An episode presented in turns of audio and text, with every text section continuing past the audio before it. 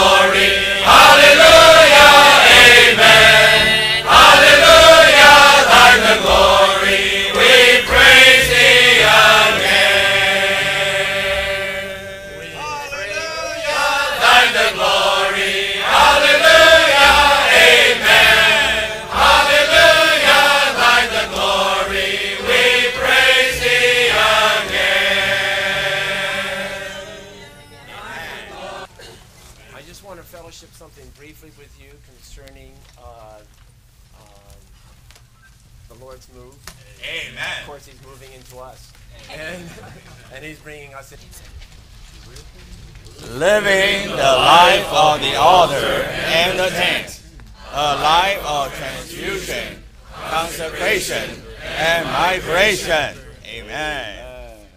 Amen. Let's read Acts chapter 7, verse 2. Acts chapter 7, verse 2. All together.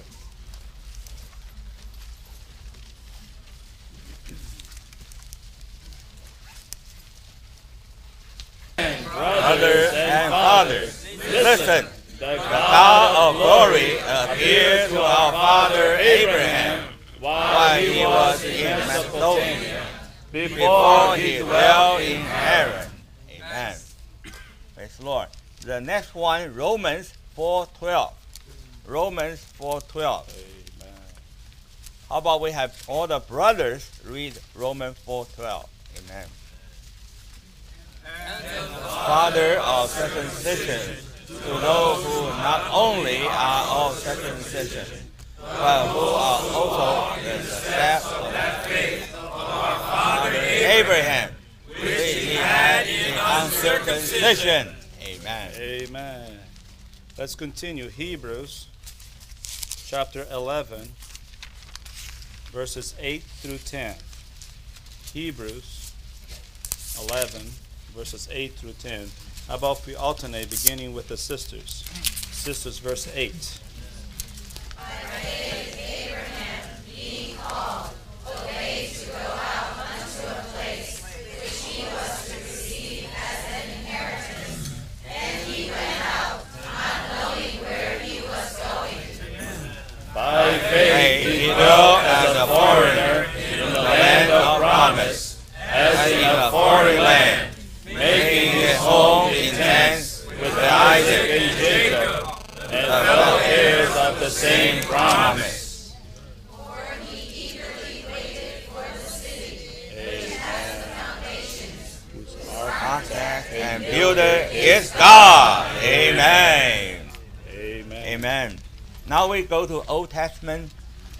Of Genesis, chapter 12, verse 1 through verse, verse 4. Again, we have brother and sister alternate. Amen. Genesis chapter 12, verse 1 through 4. Amen. Now the Jehovah said to Abram, Go from your and, and from your and to the land that I will show you. Amen. And I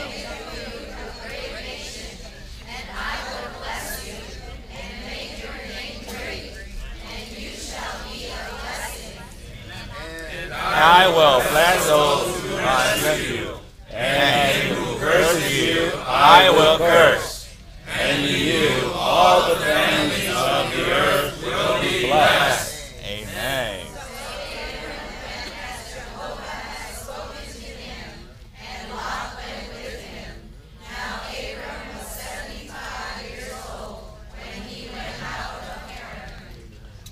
Verses 7 through 8. How about all those under age 25? Declare 7 to 8. Read. And Jehovah.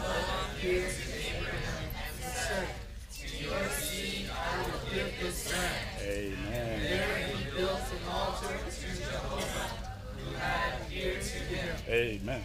And proceeded from there to the mountain on the east of Bethel. Amen.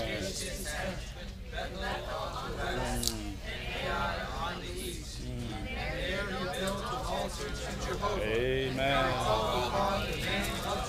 Amen. Amen. Oh. Praise the Lord. Amen. The next session will be Genesis chapter 13, verse 3 and 4. Let's read all together. Amen. And he continued on his journey from the to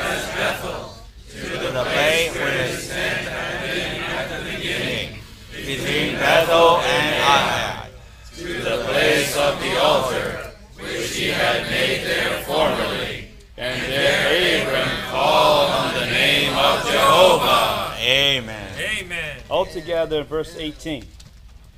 And Abram moved his tent and came and dwelt by the oaks of Mamre. which are in Hebron. Yes. Amen. Praise the Lord. Now let's have some prayer with our neighbors. A brief prayer. Amen.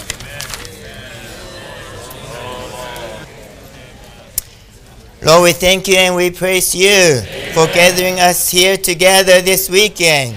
Lord, we thank you for your blessing last uh, yesterday. Lord, we consecrate this day to you. Lord, we have no trust in ourselves. Our trust is in you. Lord, you are the head of the church. Oh, you love your church. Oh, you love to speak to us. We just want to turn our heart to you so the veil can be taken away. Oh, that we can see you face to face. Oh, again, that you will open your word to us. Lord, we just give ourselves to you. Give you, give us your rich presence for this time. Amen. First of all, uh, I would like to know how many in this room you were not here yesterday. Uh, this is your first time. I'm only referring to this conference. So we still have quite a few that were not here uh, yesterday. Uh, so this message we are going to cover is message number three. Since so many uh, were not here yesterday, I think we still need to uh, just spend maybe two minutes to review what was covered yesterday. For those of you who have uh, outline number one, uh, turn to outline number one. Uh, if you don't have, be sure you will get outline number one and two uh, after this meeting. Uh, the total or the general subject of this conference, for those of you who have outline number one, let us declare that first. Okay. Cooperating with the moving triune God in the ultimate move of his economy. So, this general subject or the general burden of this conference is concerning God's move. But the move we are talking is the ultimate move of his economy. That will be his last move of this age. And the important thing is when we know God is having this move, then how should we cooperate with him, with the moving triune God? This is the whole burden. Then, message one. We read together vivification and coordination for God's manifestation, move, and administration. So, here mentioning three things God's manifestation, God's move, and God's administration. Now, in order for us really see these things, we have to be living. And maybe we are not too uh, used to this word, vivif- vivification. But yesterday, our brother explained to us very clearly. Uh, vivification means you are neither dead nor alive. We usually either dead or alive. And uh, if you are dead, what you need is resurrection. But if you are not completely dead, so that means you are you still cannot uh, uh, uh, you don't need resurrection, but you need this vivification. That means make you more alive. So this is a matter of degree. Now, since uh, he has explained this to us, I don't know how do you feel, but I feel, yeah, I really need this vivification. If you say I'm completely dead, maybe I want to argue with you. No, I don't think I'm dead. But if you say you are not alive enough, then I think, no, there's something relative. I don't think any one of us can boast, I'm 100% alive. so therefore, we all need this vivification. And that this message is based on Ezekiel chapter 1 to see that how could we be revived? How could we receive more life? And uh, so I don't want to repeat this message. You really need to get into uh, these uh, messages. And uh, but in uh, Ezekiel chapter one, you have these four wonderful things. Uh, one is the blowing wind. Another is the overshadowing cloud. Another is sanctifying fire. And another is glowing electrum. And these are all the things coming from God. He is blowing on us, and also He's overshadowing us. He is uh, sanctifying us, burning us, and so we can be this electrum that is an alloy of gold and silver. God's nature and Christ's redemptions. So wonderful. So I really hope that you can get into these messages. Then the second message is also very important, even more important. That is concerning the prayer. So this uh, message, the title says, the prayer needed to be one with the Lord in his move to carry out his economy. I believe almost all Christians pray, but most of us, we just pray for our own need. Uh, not many Christians consider or concern about God's need because we all think God is almighty and he just, uh, whatever he wants, he just say the magic word and the thing will be done. But here, no, that is not what the Bible revealed to us. The Bible revealed to us is that today, in the New Testament time, when God is creating his new creation, he has his eternal purpose and he has his eternal economy. According to uh, concerning his economy, God wants us to cooperate with him. And uh, the first thing we need to do is we need to pray. Prayer needed to be one with the Lord. The major thing is, the important things, our prayer should be one with the prayer of the Lord. Amen. Don't pray so many prayers that is not the prayer God wants to pray. Well, I, I don't think I want to get into all those examples, but you know, uh, well, I believe most of us have that kind of experience, but the point is we really need to turn to the Lord and to be one spirit with the Lord, so enter into His burden so we can cooperate with Him and we can pray according to His burden for His move to carry out His economy. So this is what we had yesterday. Now we come to message number three. Now this three message number three actually is very similar to uh, message number four of the Memorial Weekend Conference. You know, during the Memorial Weekend, we had a conference in Philadelphia, and uh, in that message, uh, in that conference, message four is similar to our message three here. Uh, that one was to recover the life of the altar and the tent. Now, the first part of our subject, topic of this morning's message is let's declare this again living and life of altar and tent.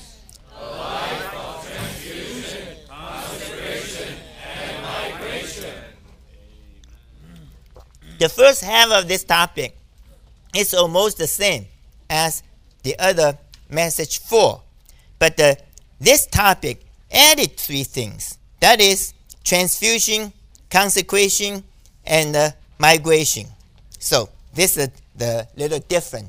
That is, in addition for us to see the vision and uh, to live the life of the altar and the tent, and we also need to pay attention to these three things. And we will uh, uh get into this or explain this later. uh, let us just go to Roman numeral 1. Rome, if we would walk in the step of Abraham's faith, we must live life.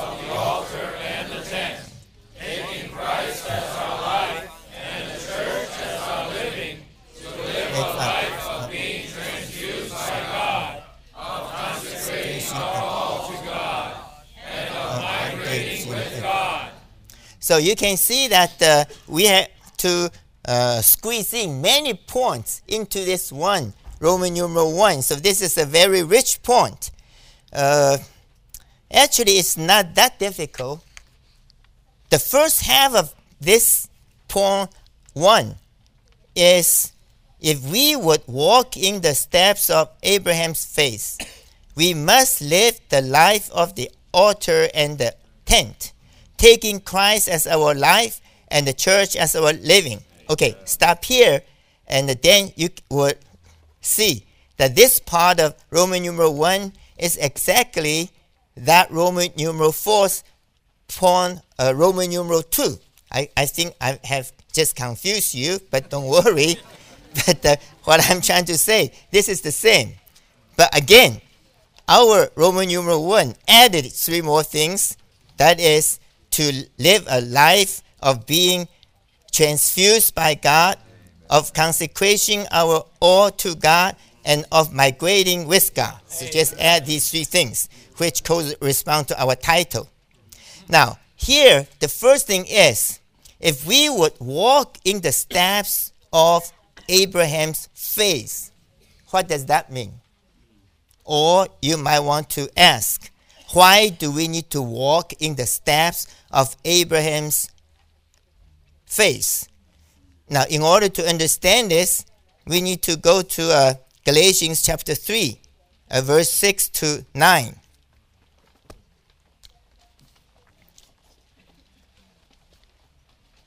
And let us read verse 6 first.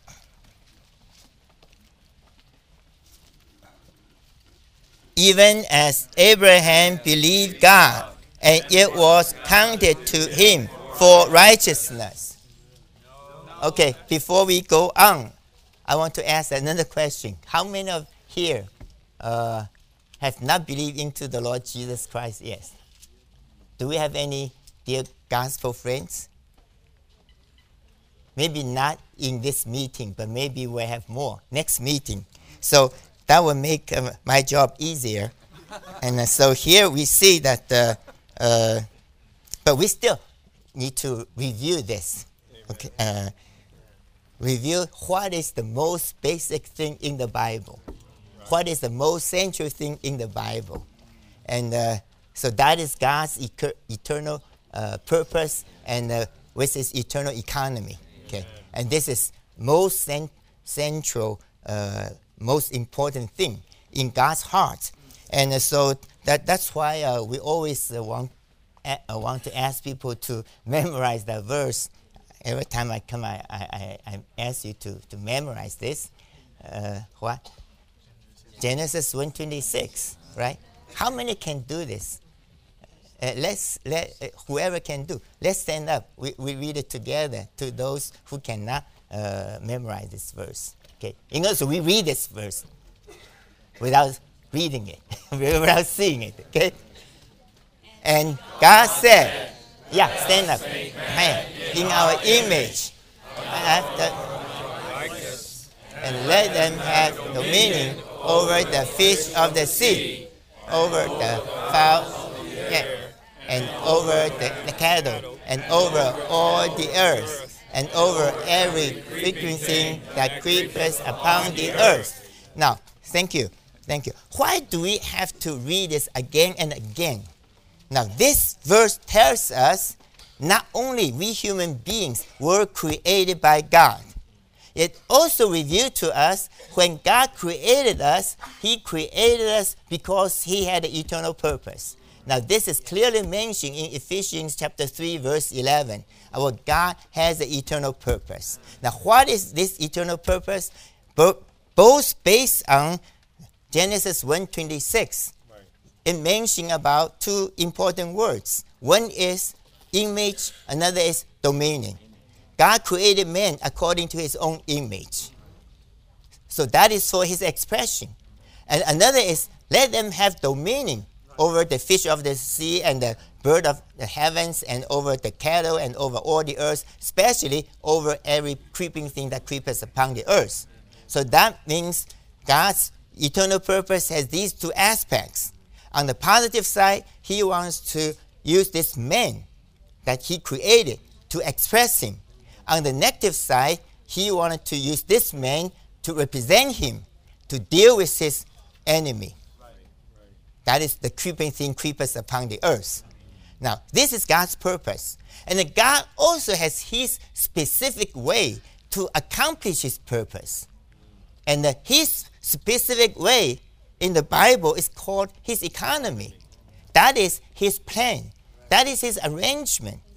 Now, most of us know that the word economy in the Greek is this word oikonomia. This word is composed of two Greek words.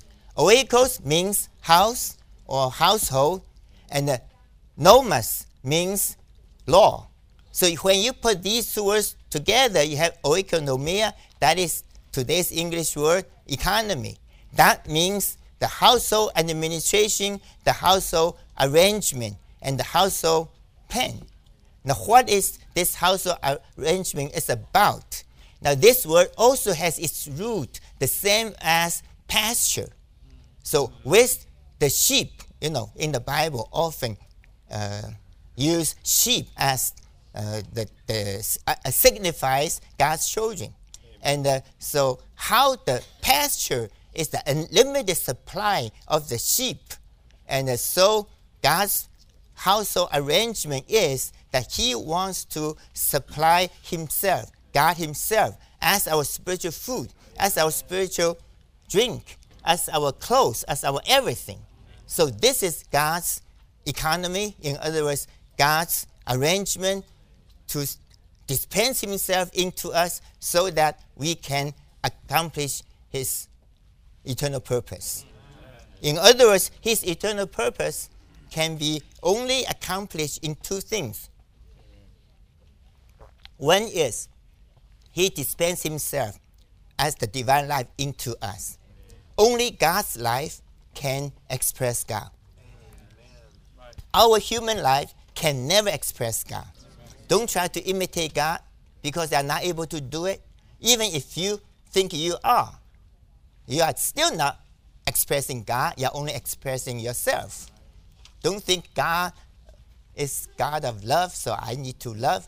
Don't say you don't have that love. Even if you manufacture a natural love in you, that's still not God's love. You still cannot express God. Don't think God is patient, so you try to be patient even if you try to be patient for 40 days, uh, that's still not that's still not God's patience. Right.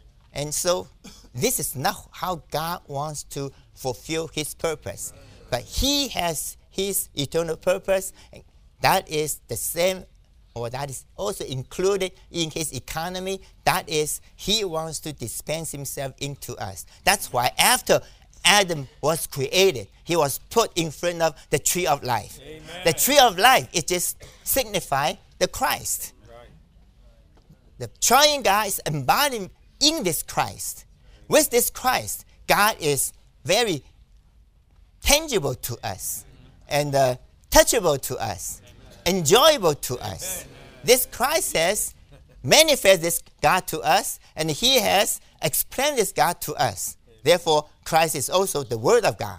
So you see that this triune God is in Christ, so the Christ make this God so so tangible and so so real to us. That's Christ. That's why Christ is the reality. Now this is the way for God to fulfill His purpose. First is by life, by Christ, by the the embodiment of the triune God to be our life. Then another thing is when God said, I, uh, let us create man in our image, that man is singular number. But later he said, let them have dominion. Now, how many people did God create? Did he create a him or did he create a them? Well, forget about that. forget about the, the mental analysis about this. But this, we just see one thing. What God wants to get is a corporate man. God does not want to get a scattered man, uh, uh, one, on, one here, one there to express him or to represent him. No. God wants to get this corporate man for his corporate expression and for his corporate representation. Amen. And uh, so this is the, the, overall picture. The, this is the vision throughout the whole Bible. If we have this picture clear, then everything will be clear. If this is not clear, then nothing will be clear. So then, when Adam was created according to God's will, most likely, or I, am pretty sure, Adam himself was not too clear about this. But even though he was not clear, Satan was very clear about this. Therefore, very soon, after the first two chapters, just in chapter 3, Satan started to creep in. That is that old serpent, that dragon. But that old serpent creep in. And then he started to damage man, uh, destroy man, and he lied to man, lied by asking a question. Did God really said? You know, this, this uh, question mark, it really look like a serpent, right? So this serpent come in, probably a cobra, I guess. And did God really said you, you cannot eat all the trees in the... He know that God never said this. God just said, don't eat the tree of knowledge of good and evil. But he asked, did God really say you cannot eat all the trees in the, in the garden? And so so sad. I don't have to, to describe this. You all know. Then Adam and Eve, because of Satan's uh, uh, attack, his lie, and Satan usurped man and destroyed man, damaged man. So the whole human race become a fallen race. In other words, the whole human race can no longer fulfill the God's eternal purpose and uh, God, this divine and uh, uh, this righteous, holy, glorious God can never enter into man because man was so corrupted. So that was the whole background. But God did not give up. Amen.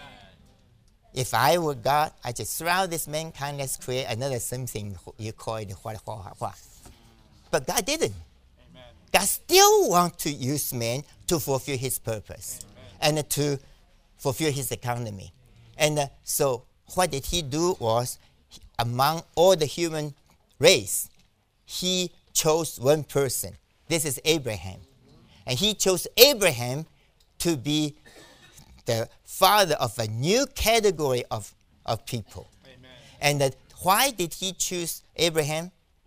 It's because what this word uh, this verse said.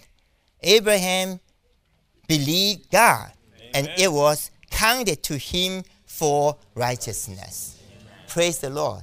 Abraham believed God. Because Abraham believed God, so he became the father of faith. He was the first one who believed God. Of course, before him, there were people like uh, Noah, like uh, uh, Enoch, but that is out of uh, that is not in, in in this picture. But now, when Abraham uh, was born, when Abraham was selected by God, so God chose Abraham to be the the to, to, or to form to start a new race, Amen. and with this chosen race, God's purpose will be fulfilled. Amen. So this is the, the picture. Then let us continue to verse uh, 7 and 8. Know then that they who are of faith, these are sons of Abraham, and the scriptures foreseeing that God would justify the Gentiles out of faith, announced the gospel before to Abraham, In you shall all the nations be. In you, the, all the nations be blessed. Now here we have a little bit complication here. That is, then Abraham had two sons. Uh, he had actually more than two sons, but two important ones. One is Isaac, another is what? Ishmael. Ishmael was the son Abraham produced by his flesh, by his own will. But Isaac was the one that God promised. Then Isaac also had two sons. Only one, Jacob, was really the, the race God had chosen. Okay, so not only it, it is Abraham's descendant, also Isaac's descendant, especially Jacob, and because he also uh, gave himself to God, he was interested in the spiritual things more than the material things. So, but anyway, right. God had chosen Jacob with his 12 sons. That was the people of Israel. Amen. That is the, the nation of Israel. And uh, this is God's Old Testament chosen ones. Then, what is the whole thing we want to see or God wants to do? What God wants to do is, even though at that time in the Old Testament time, God did choose the nation of Israel to be his Old Testament people on the earth. But God's heart is still to save everybody, Amen. to save all the nations. Amen. So he even before even before Isaac was born, he already chose Abraham, already made Abraham righteous. And uh, so, in others, Abraham was counted righteous before he was circumcised. Circumcision is the sign of to be a nation, uh, to be this uh, people of Israel. But Abraham was not counted righteous after he was circumcised, but before he was circumcised. So, in other words, what God promised him, the blessing God promised him, it is for all the nations. Amen. So, this is the, the pictures. On one hand, it's for all the nations, but on the other hand, still very important. Important in what? Important, the, the next verse, verse uh, we read, verse 7 Know then that they who are of faith, they who are of faith, these are sons of Abraham. Amen. Today I'm glad that at least at this moment in this room, we are all what? Well, all sons of faith. Because we all have believed into the Lord Jesus Christ. Amen. Even though we're all fallen. But God has opened up this way for us. Amen. And so we don't need to try to save ourselves. None of us can save ourselves. But we just need to believe in the Lord. What does it mean be, uh, by believing? Believing means receiving, right? In John chapter 1, verse 12, that uh, as many as receive him, Amen. and to them he gave the authority to be called the sons of God. Amen. And those to believe into his name not only that called sons of God, but really sons of God. Amen. Because when we receive the Lord Jesus Christ into us, then not only we are saved, not only we are justified, we're also regenerated. Amen. This is when the first thing I want to make clear to you. So uh, I feel we really need to read this uh, verse. That is Romans chapter 1, verse 17 if this, uh, we, if we are not clear about this verse, maybe we will not, uh, we will feel difficult to understand this outline number three. And this is, on one hand, it is a very uh, important verse and also a very popular verse. That means many Christians know this verse, and uh, many Christians talk about this. But when they talk, they talk in a very simple way. They just use this justification by faith. Because when the church started degrading, after the first century, after all these apostles left, went to be with the Lord, then the church started to degrade, degrade, and uh, become very fallen until they became the Catholic Church. Then continue to fall, and then in when you come to uh, in the 13th, 14th, 15th century, even the most basic gospel truth was lost. That is the justification by faith. And at that time, those popes said, said to people, oh, for you to believe uh, invisible Jesus is really difficult. But you don't have to, to try to force yourself to, to believe in something you cannot see. So then they printed this uh, tickets of indulgence. Uh, you only need to buy the tickets of indulgence, your sins will be forgiven. And so, because of this, Catholic Church became very, very, very rich. But on the other hand, many, many, many poor sinners, they all perished. So even the most basic gospel truth was lost. So we thank the Lord that the, because Catholic Church, they themselves knew these were heresies, were not in the Bible. So at that time, they also forbid people to read the Bible. But we thank the Lord that the, God, again, the Lord will never give up. He raised up this person, uh, Martin Luther. I think you all have heard his name. Use him to recover these two things. One is the justification by faith, it's basic gospel truth. Another is everybody can read the Bible. So he, the Lord did use him to recover these two things. But my burden is not just talk about you about these two things because you all know this. My point is, even just to see, just to know, justification by faith is not enough. What God wants us to see is much more than that. That's why we need to read this verse, Romans chapter 1, verse 17. Let us read this together. For the righteousness of God is revealed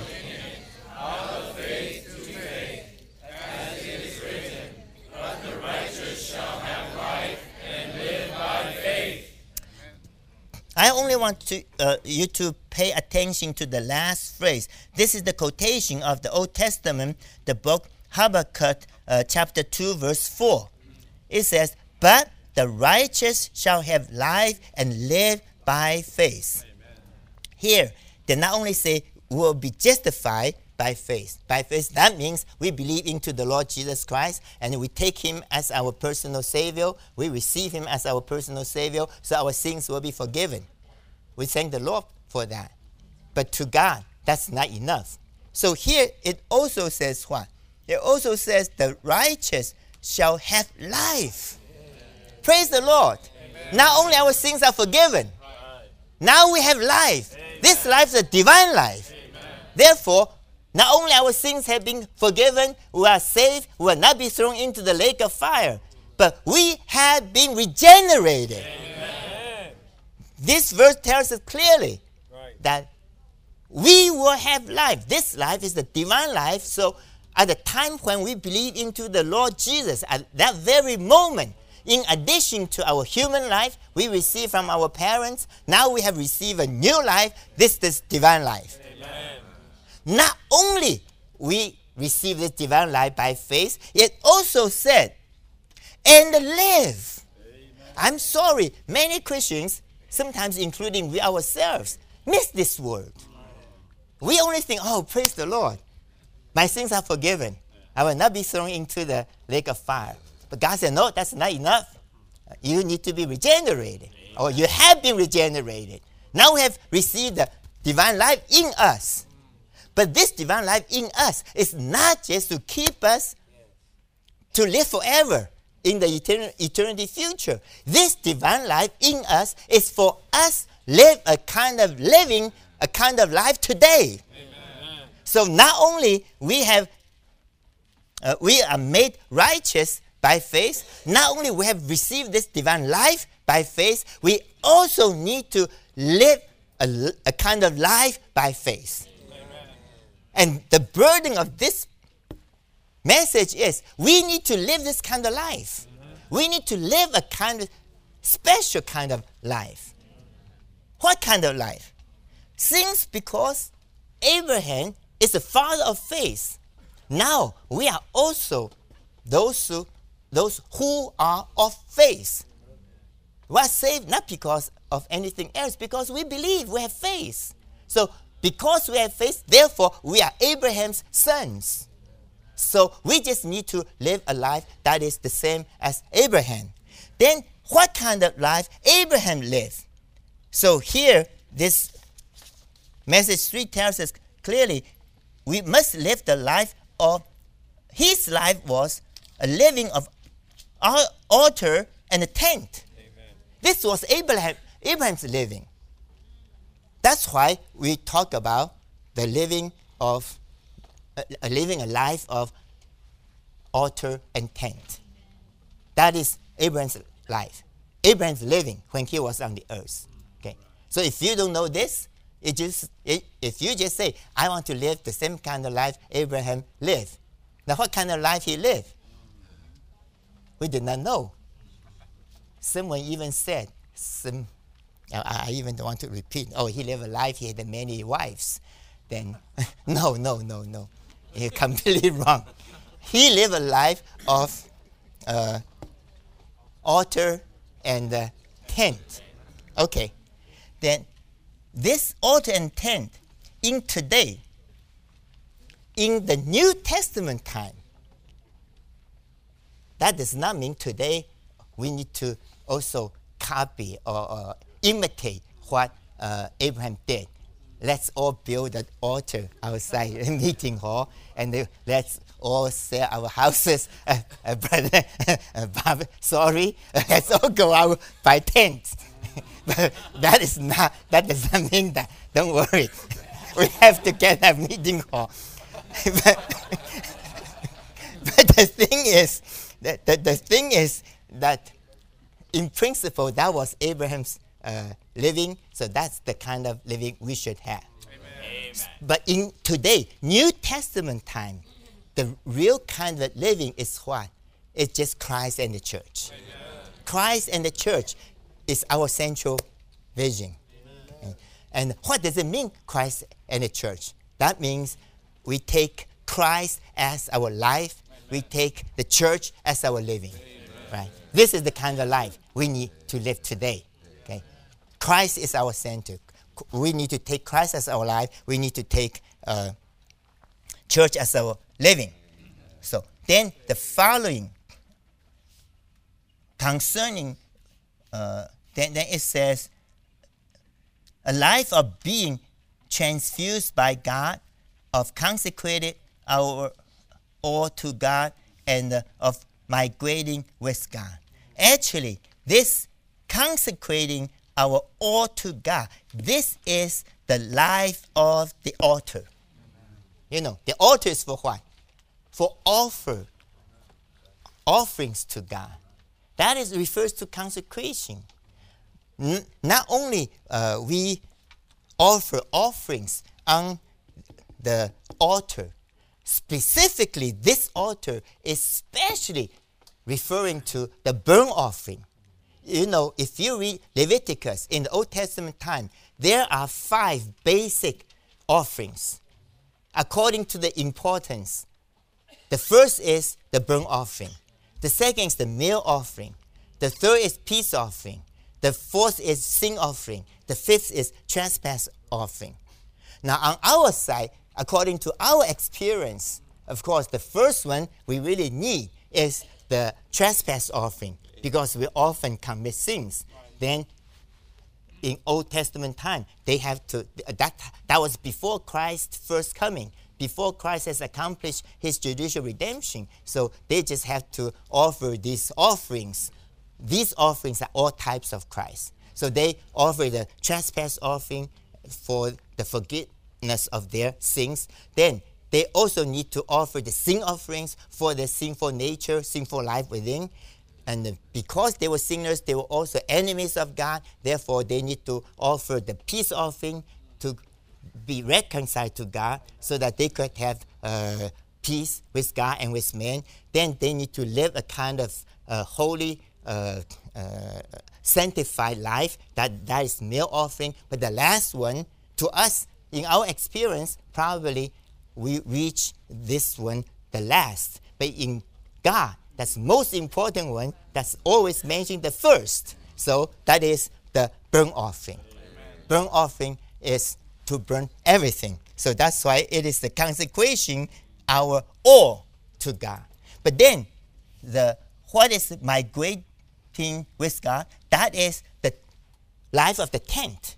The life of the tent is to migrate with God. Amen. Not just by yourself, so don't worry. Migrate with God. Okay? Amen. But how can we live this kind of uh, life?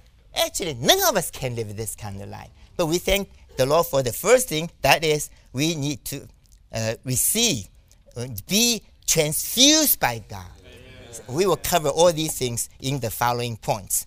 Now, okay, we have to cover this uh, quickly. In A, let us all read A together. And read, repeating the history of Abraham.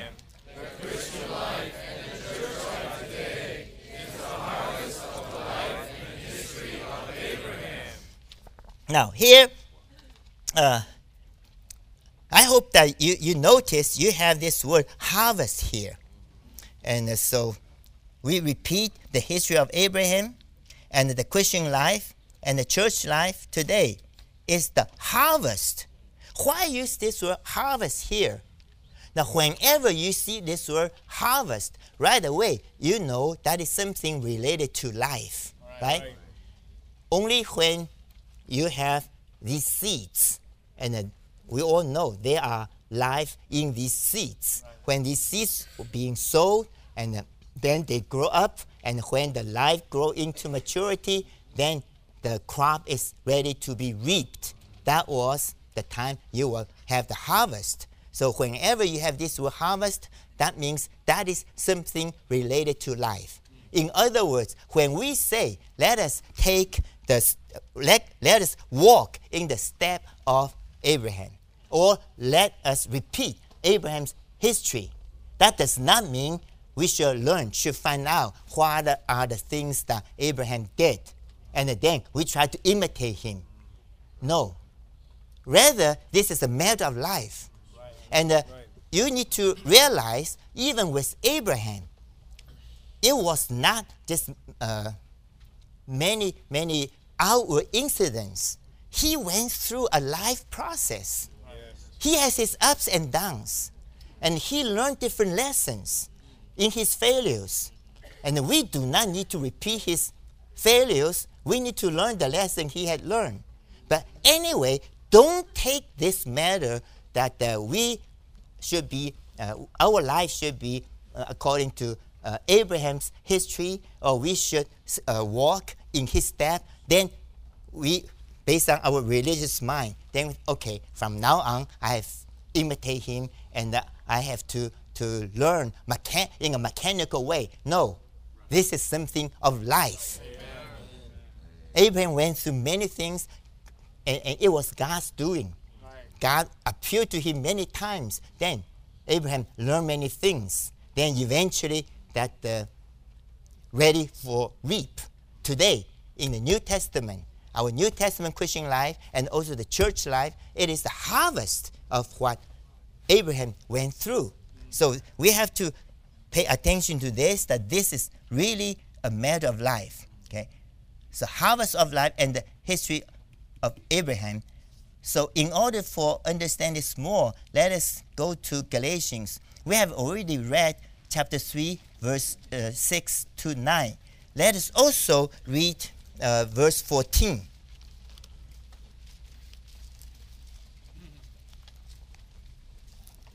If we don't understand these verses, then we can never understand what does it mean that we follow Abraham's footsteps. You'll see what we are going to do or what the Lord will lead us to do will be very, very different from Abraham, what, what Abraham did or what he experienced. Now, one very important difference is, uh, let us read uh, Galatians 3, verse 14. In order that the blessing of Abraham might come to the Gentiles in Christ Jesus, that we might receive the promise of the Spirit through faith. Okay, God gave Abraham a lot of promises. And he promised that he will have a seed. And not only that, his seed will inherit the land. That was the good land. That was the land God let Abraham enter into the land of Canaan, the land of milk and honey. Beautiful land.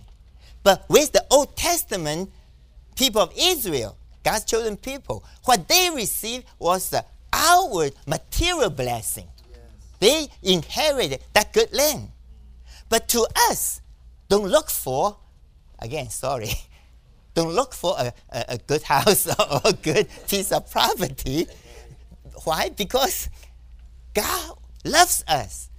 You know, the more you love a person, the more you want to give the good gifts to, to your the one that you love, right? Both in Matthew and in Luke say this. The Lord Jesus said in Matthew said that uh, those of you who are uh, fathers, even you are not good, even you are evil, you know to give the good things to your children. And how much more our Heavenly Father will give the good thing to, his, to us. Amen. Right? In Matthew did not say what is the good things that we will receive. But Luke 11 said, the same sister portion, again, the Lord said, even you who are fathers uh, among you, even you are evil, you know to get the good things to your children. How much more that your Heavenly Father will give what? Will give the Holy Spirit to us. So, in other words, God loves us so much he wants to give the best thing in the universe to us. And he will, he look around in the whole universe. There's nothing, there's no one is more precious than he himself. So he gave himself to us. That's the best in the whole universe. Who can be, what can be better or richer than our God, the creator of the universe? This is why he has promised to us. So today, when we are following Abraham, Praise the Lord.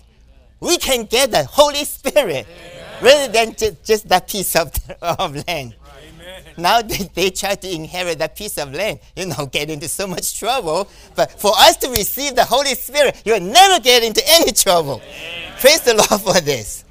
But then, okay, not only this, you also need to know uh, what does it mean that He gives the Spirit to us. Then let's read uh, verse 16. Okay, let us read verse 16 together.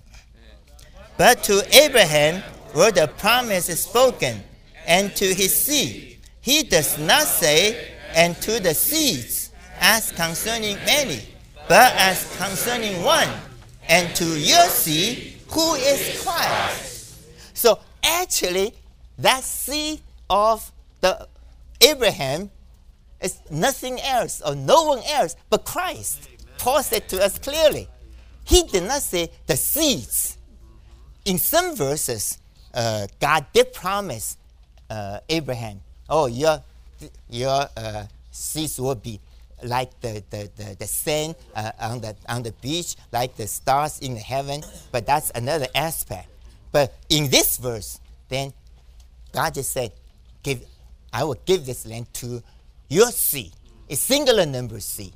And Paul had the, had the spiritual uh, uh, discernment. He ha- has the, the, uh, the spiritual eyes, can see these things.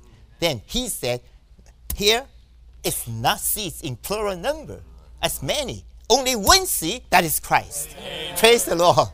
So today, what we receive is this one seed, and that is Christ. Everything is Christ. I mentioned those five basic offerings each and every one of them just referring to Christ. Christ is our trespass offering. Christ is our sin offering. Christ is our peace offering. Christ is our, our meal offering. Also, Christ is our burnt offering. Amen. He himself gave everything to God. Is consecrating himself to God completely without any reservation. And he is the burnt offering. And only in him we are able to consecrate ourselves. Right. So here, uh, these things are very uh, important. Then let's also turn to uh, verse 28 and 29.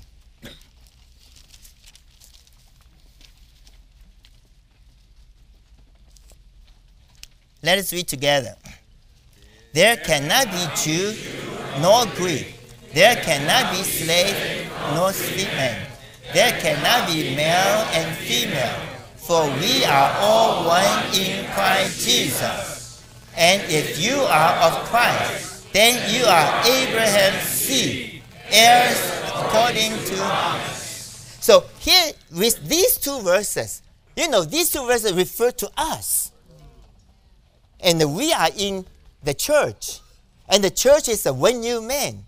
Therefore, in the church, you don't have all these natural distinctions. Not only that, in verse 29 it says, If you are of Christ, then you are Abraham's seed. This is also singular number. That means that singular number, seed, not only refers to Christ as an individual, that singular number seed also refers to all of us as, as the corporate seed, the church. Did you see this? So, uh, just the, uh, you see this outline is very rich. The Bible is very rich. So you see that just Galatians chapter three, uh, you have all these verses, and that covers today God's promise to us, and uh, it's the best thing. First, the Holy Spirit. Amen. That is the triune God, Amen. and not only that, the Christ. He's the unique seed of Abraham. Not only that, the church. Amen. We all, all of us, even though we're so many, we're still one singular seed. We are this corporate, a large Christ, the body of Christ. Amen. Only the whole universe, only one Christ. The Christ only has one body, and that is the universal church. We are all belong to this body of Christ. We are all belong to this household family of Christ. We also belong to this one kingdom of God. And we all are part of this one new man. So this is our vision. I, I hope that we can see this. Then B, as the corporate seed of Abraham, we must come to Christ as the individual and the transfigured seed of Abraham, the life-giving spirit in our spirit, so that we may learn of him in the spirit. Amen. Okay. Even though we saw, saw that much, it is still just, just the beginning. Uh, it's not finished yet. So now we know we are the corporate seed of Abraham. Okay, as the corporate seed of Abraham, we need to do what? We need to come to this one person individual seed. That is Christ. We all need to Christ. But this Christ, the seed of Abraham, unique seed of Abraham, he went through a process. You know, he came to be a man, a real man. He lived uh, 33 and a half years, perfect human living. And as the perfect man, he went to the cross. He died for our sins and shed his blood to wash our sins away. Not only that, after three days, he resurrected. And in his resurrection, he became the life giving spirit. Amen. And today, this one unique seed of Abraham, the Christ, it's not the Christ in the flesh uh, like uh, 2,000 years ago he was on the earth with his disciples. That flesh has been resurrected. Yes, that flesh still physical, but it's a resurrected body. No longer the same as our body today. But his whole person became the life giving spirit. As the life giving spirit, he can dwell in all of us. As the life giving spirit, we can enjoy, experience this all inclusive Christ. Amen. Therefore, this all inclusive Christ today is so real to us. So, this is what you have here. So, when we see this, see, today he's the transfigured seed of Abraham. That is the life giving spirit. Amen. Okay, then uh, I don't think I have time to go through these small one, two, uh, three, but I just uh, quickly say that just as the Son lived in the presence of God without ceasing, seeing his Father's face every moment, this is the Lord's example to us. We need to learn uh, this law. In, uh, in other words, we all need to love the Lord's appearance. Today, we need to see him uh, in the in the age uh, to come, at the end of this age, we also should love his appearing. That that is love his second coming. Then uh, small two it says, just as son took the father as his source, because at the time when Jesus used five loaves and two fish to feed five thousand, first he looked to the heaven and prayed. It's not an outward practice. It is the principle. He looked to Father all the time. The Father is his source. Actually, so far as Christ is concerned, not only he is sinless, he's still God.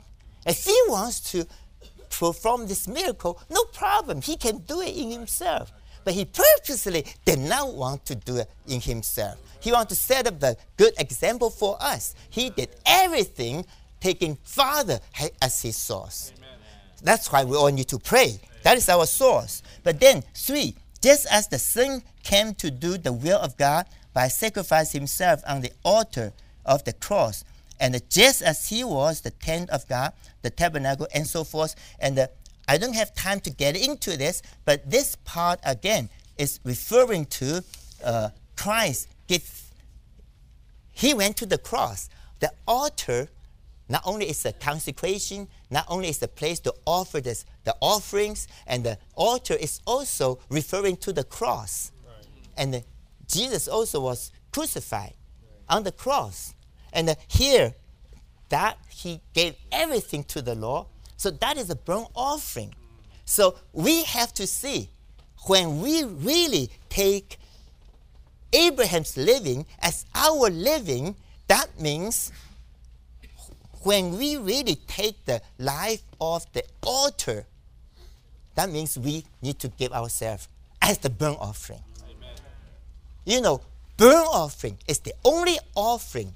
Everything is burnt for God and given to God. The other offerings, whether it's uh, trespass offering, sin offering, peace offering, meal offering, burn apart. The other part, the priest could eat. But burnt offering, burn everything. It's completely for God, nothing for man.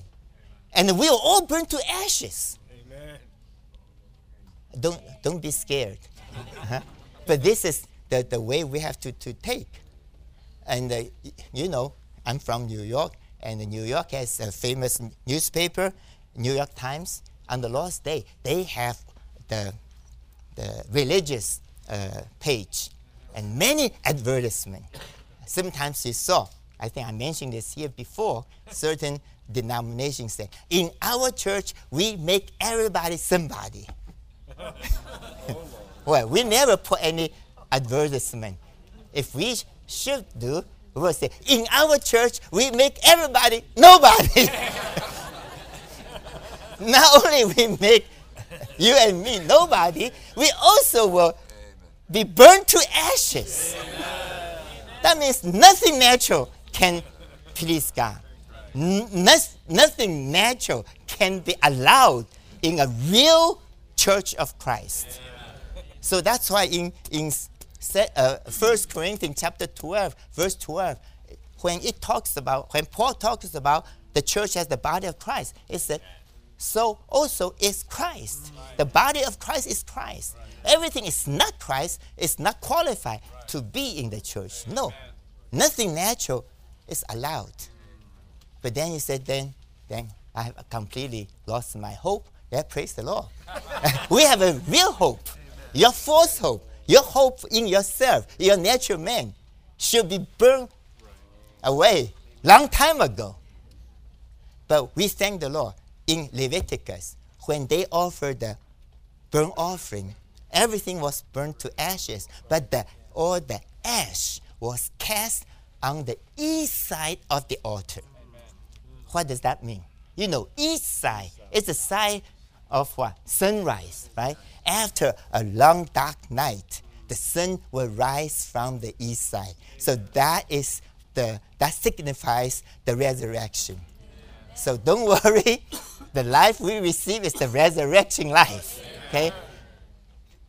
the more you live according to your natural concept, natural opinion, natural strengths, everything natural, the more you frustrate this divine life, this resurrected life. Once we really put everything on the altar, Lord, you are the Lord, you do whatever you want. It's no longer I who live, but Christ lives in me. Then praise the Lord. Amen. When we become ashes, then the resurrection life will take over. And that will bring us into the real new creation. Then we will no longer remain in the old creation.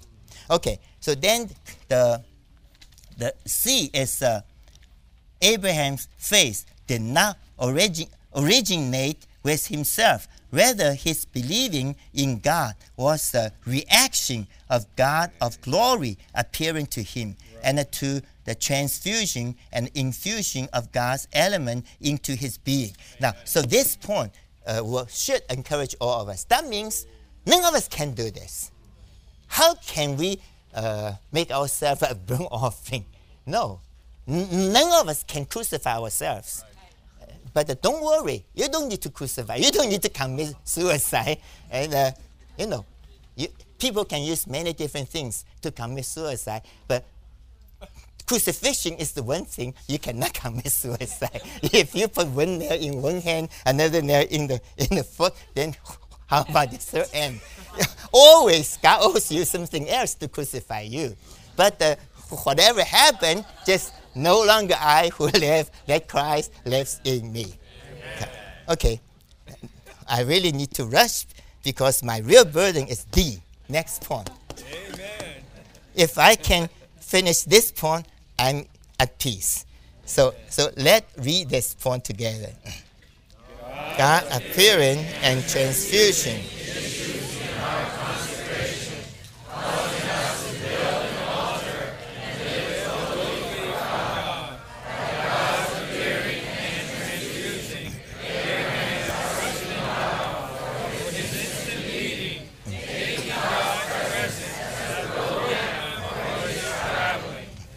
Now, on the surface, when you read this, probably you, you don't think you get much. But the important things are all these verses. These are the verses we read in the beginning.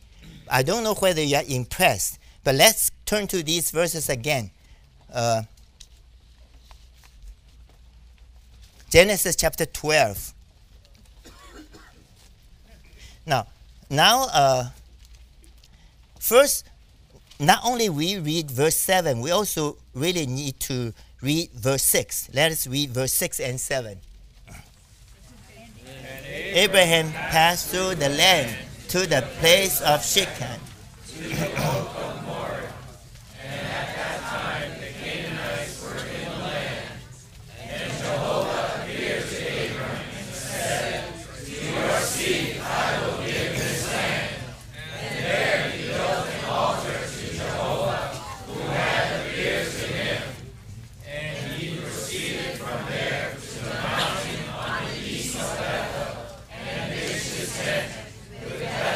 Uh, don't don't go don't go so so fast. Uh, only stop at seven, verse seven. And uh, the reason I feel this point is so important because here in these few verses we saw that Abraham built three altars. Yeah. He did not just build one altar; he built three altars. And uh, uh, why I feel it's so important? We always said, okay, this altar uh, uh, represent our consecration, right? Now, we always to renew our consecration. You cannot say, oh, 25 years ago I consecrated myself. Well, that's 25 years ago. How about today? In one sense, we need to renew our consecration every day. You know, uh, according to God's sovereign ar- arrangement, uh, we happen to be that Earth will turn every 24 hours. In other words, every 24 hours we have a new day, right? The Lord always give us a new beginning. Amen. Every day, when we have a new day, we should renew our consecration. Okay? But when Abraham built these three altars, the second altar is not the renewing of the first altar. The third altar is not the renewing of the second altar. Yes, all three altars need to be renewed. Our, our consecration need to be renewed. But if you read carefully, the second altar is a advancement. is a more developed altar than the first one. And the third one is another advancement and a, a progression, uh, uh, more development than the second order. So this is what we, uh, we I really feel we have to see. Now, the first altar Abraham built, that is in uh, verse 7. But in verse 6 it says, Abraham passed through the land of the place of Shechem to the oak of Moreh. And at that time, the Canaanites were in the land. Then Jehovah appeared to Abraham, said to, and said, To your seed I will give this land. So this time is the third time Jehovah appeared to Abraham. The previous point said, it is not Abraham could do anything. It is not we can do anything. It is not Abraham had the faith or we had faith. But the God of glory appeared to Abraham. Amen. When the God of glory appeared to Abraham, he transfused some divine element into Abraham. And the Abraham's faith was just a response to what he saw. Today, that should be our experience. So don't think, oh, we gnash our teeth, use our strong will, I will follow Abraham, I will learn of him. No, you, you, none of us can do that. But rather, we need to follow the Lord. And we need to turn to the Lord. Give the Lord a chance to appeal to us. When we see the God of glory, something will infuse to us. Actually, it took God three appearances. This is the third appearance. Then Abraham built his first altar. And his first altar was built in Moreh, in she- the, the place of Shechem. We know Shechem means shoulder. In our body, shoulder usually refers to as the strong part of our body. And uh, usually we use our shoulder to carry things, right? You don't use your pink try to lift this table, but you use your shoulder to carry things. And I really hope that the many, many people, especially the young people, young adults, you should put your shoulder in to carry the burden of the, uh, uh, uh, of the body of the church. And, but the, the Lord has led Abraham to this place, to, sh- to Shechem. So we need to put in our shoulder. This is the real practical consecration. Yeah. If you say, Lord, I love you, I want to consecrate myself to you, but you, never put your shoulder in, your consecration is just empty words. But not, not only that you need to put shoulder, then Moreh means teacher or teaching. So that's why here, the first altar, you can see that uh, uh, Abraham journeyed to this land and uh, he could receive God as his power.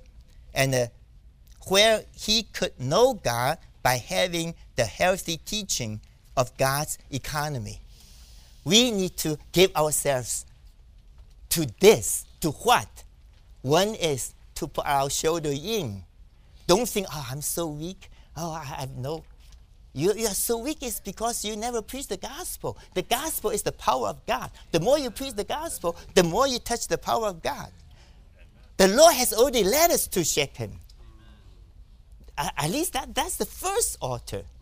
And the, not only in, in Shechem that we can put our shoulder in, and also we need to come to his healthy teaching. This this kind of consecration is the most basic consecration. If we even don't have this consecration, you, we, this no way for us to talk about anything else. The first altar is, again, in Shechem, we need to all function and uh, all not only attend the church meetings, and uh, we need to serve, we need to supply, we need to prophesy, we need to minister Christ to each other.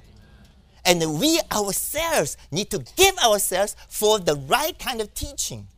This is a Moreh. And in the healthy teaching, this is the first altar Abraham built. But then in verse 8, and he proceeded from there. You see, the word proceeded is very meaningful. Abraham proceeded. He did not stay there for the rest of his life. That means, at least spiritually speaking, he did not remain there, but he proceeded from there to the mountain on the east of Bethel and pitched his tent with Bethel on the west and Ai on the east. And there he built an altar to Jehovah and called upon the name of Jehovah. Amen. So here he built second altar. And the second altar was where? He proceeded to one place. That is between Bethel and Ai. Bethel means house of God. That refers to the church, the church life. The Ai means a heap of ruin. That refers to the world. Don't think, oh, this world is so beautiful, this world is so so good. Again, you know I'm from New York. Many things happen in New York. And you know that uh, in another few few days will be September 11 again. And uh, and to us, this really, I don't know what to say, it, it left a deep, deep, deep impression with us because they uh, spent many years to build those two pow- towers. That is uh, the financial center of the world. And after those two towers built up, for a short period of time, that was not only the highest uh, tower in New York, but even in the world. But of course, then other buildings become higher and higher. Uh, all the people like to build high towers. But anyway, but the many New Yorkers, that was their pride. When they have relatives, friends visit New York, first place they want to bring is to see the Twin Tower. Okay. But then, just September 11, the two terrorists hijacked two planes, crashing to these two buildings. Less than one hour, both towers collapse. When, you, when it collapses, what do you have? A heap of ruin. But this is the Lord's mercy that, that, that, that led these to collapse. You could actually see how it is the heap of ruin. But so many other worldly things also heap of ruin. But we are blind, we couldn't see. So you have this uh, hymn. Uh, I, I cannot recite this hymn. Uh, uh so I have already turned away from the world, and the world is uh, far behind me, far, far behind me, far, far behind me, right? Sometimes we sing that in, in the baptism, right? But here, you see, the, the, the second altar Abraham built was in between house of God and Ai. But his face facing the Bethel. We all need to turn our back to this world. Amen. One day, when this real situation got exposed, then you know it's heap of ruin. Amen. Again, I, I, I, I'm a New Yorker, and I have to say, oh, I feel shameful to our New Yorker because after 911, yeah, many people got touched, many people uh, saw through all these worldly things, uh, material things are just vanity of vanity. So those two years, really very easy to preach the gospel. But then after two and a half years, their heart became hard. Again, now their heart was just as hard as ever before. So I believe that forced the Lord to allow another 911 to happen. I don't mean physical. What I mean is the financial crisis. Financial crisis is the more difficult 911. And uh, but I'm afraid some of us or some of our young people and some people still did not see even all these uh, riches, this investment, and this money, this and that. Is what? A heap of ruin. It's really a heap of ruin. And quite a few, like uh, Mod- uh, Madoff, Hey, he, Bernie, Bernie huh? Yeah, Madoff. He said he had made billions, billion dollars. Oh, a big lie. And he never made any penny. He just received um, money from here to pay his old debt and uh, receive more money to pay this new debt. And eventually, he could not receive, uh, there's no more money. Then he just said, Sorry, I don't have any money. but still, people are still now waking up. We really have to see this, turn our back to this heap of ruin, facing the church life. That is eternal. That has eternal value. Facing to Bethel, house of God. Okay. Then we turn to uh, uh, chapter 13.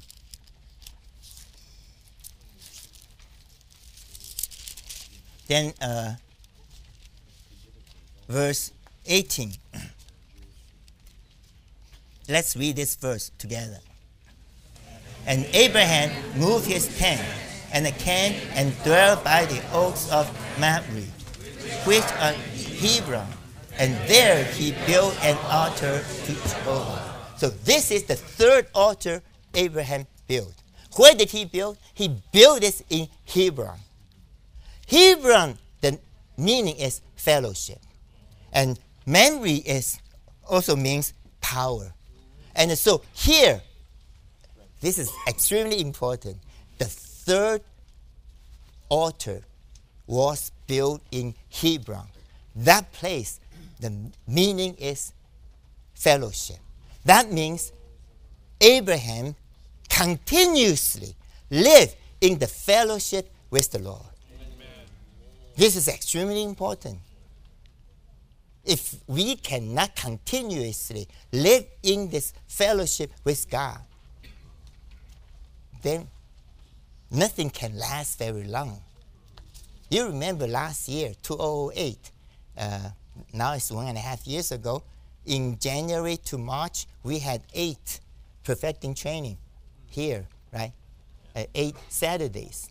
And the first one, in the morning, we gave some messages. In the afternoon, we share on some practices. You remember what was the first one we share? You don't remember? I still remember. the first one we share is the personal fellowship with the Lord. Exactly is what we have here.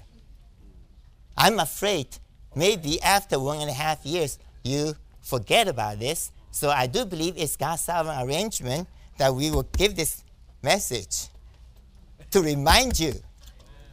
You need to consecrate yourself to the Lord. You need to build the altar. But don't just build the altar in uh. You should move the altar to, okay, maybe uh, not too fast, then just to, to Bethel.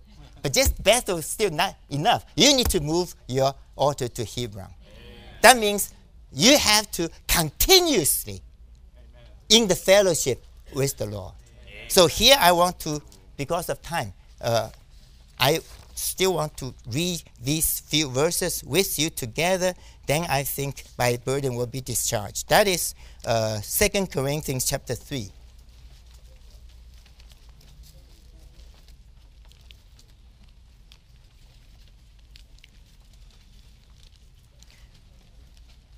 These are familiar verses. Let us uh, f- start with verse 16.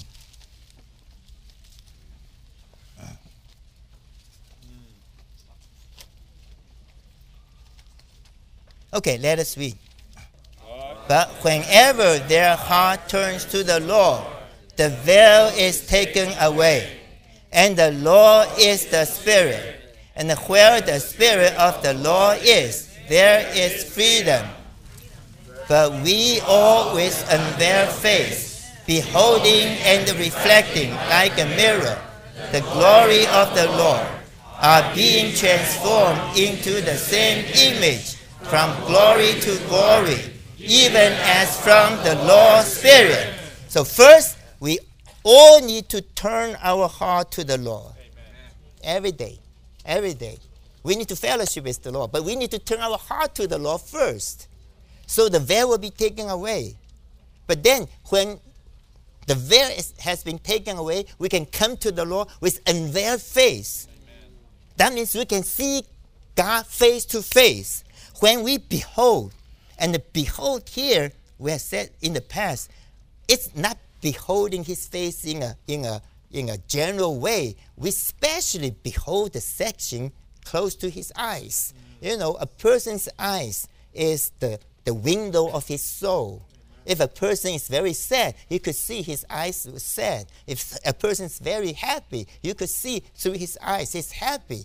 And not only you can see through this person, through his eyes, and you know what is inside his heart. Yeah, right. You also need to, you also can receive the transmission of his eyes. Right. Sometimes I don't feel like crying. Uh, we should weep with the one weep, and so someone in the in the in the uh, funeral or in a, in a, in a sad situation. I don't want to weep, but when sometimes when the, the family look at you when their eyes were really sad, then spontaneously that kind of sadness will be transfused into you. Amen. Now today, so we can be happy, we can be sad, we, we can be angry, but regardless what we can be, we need to see the Lord's eyes. Amen. The Lord is watching us. Amen. Important. We all know Peter denied the Lord three times. And in Mark, it says, the Lord said, before the, the uh, rooster crowed two times, you will deny me three times. And uh, Peter said, No, no, I will not deny you. But then Mark said, and uh, after the, the, the second time, the rooster crowed. But you can see that did not give Peter any impact uh, he, he, he heard. If he did not hear that, that rooster, then Mark could never write it down that the rooster crowed. But it did not, did not affect him. But it was the third time. You don't see this in Mark. You see it in Luke. When Jesus turned, looked at Peter. Then Peter went out with bitterly. Why Peter knew Jesus turned around, looked at him. I believe because he looked at Jesus. if he did not look at Jesus, how could he know Jesus was looking at him? So we need to go to look at Jesus, regardless what is your condition. You may feel you're strong, you may feel you're weak. Doesn't matter. Moment by moment, we need to turn around, look at Jesus. Amen. Then we can receive more infusion from him.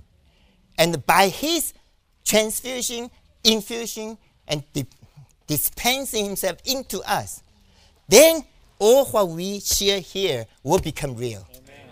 will become our practice, Amen. become our living.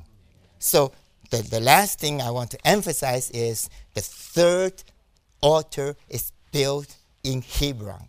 Never forget this. This is not a, just another message. This is not something that, that we just talk about. This really should be our experience, our practice. I'm not just speaking to you, I'm also speaking to myself. May the Lord be merciful to us so that all these messages will really change our life and so that we can see what is God's heart. And by constantly turning to Him, by constantly looking at Him, and then He then will receive His transfusion. And then we enjoy the God of glory appear to us all the time. Then we, we, we beholding, then we can reflect. Amen.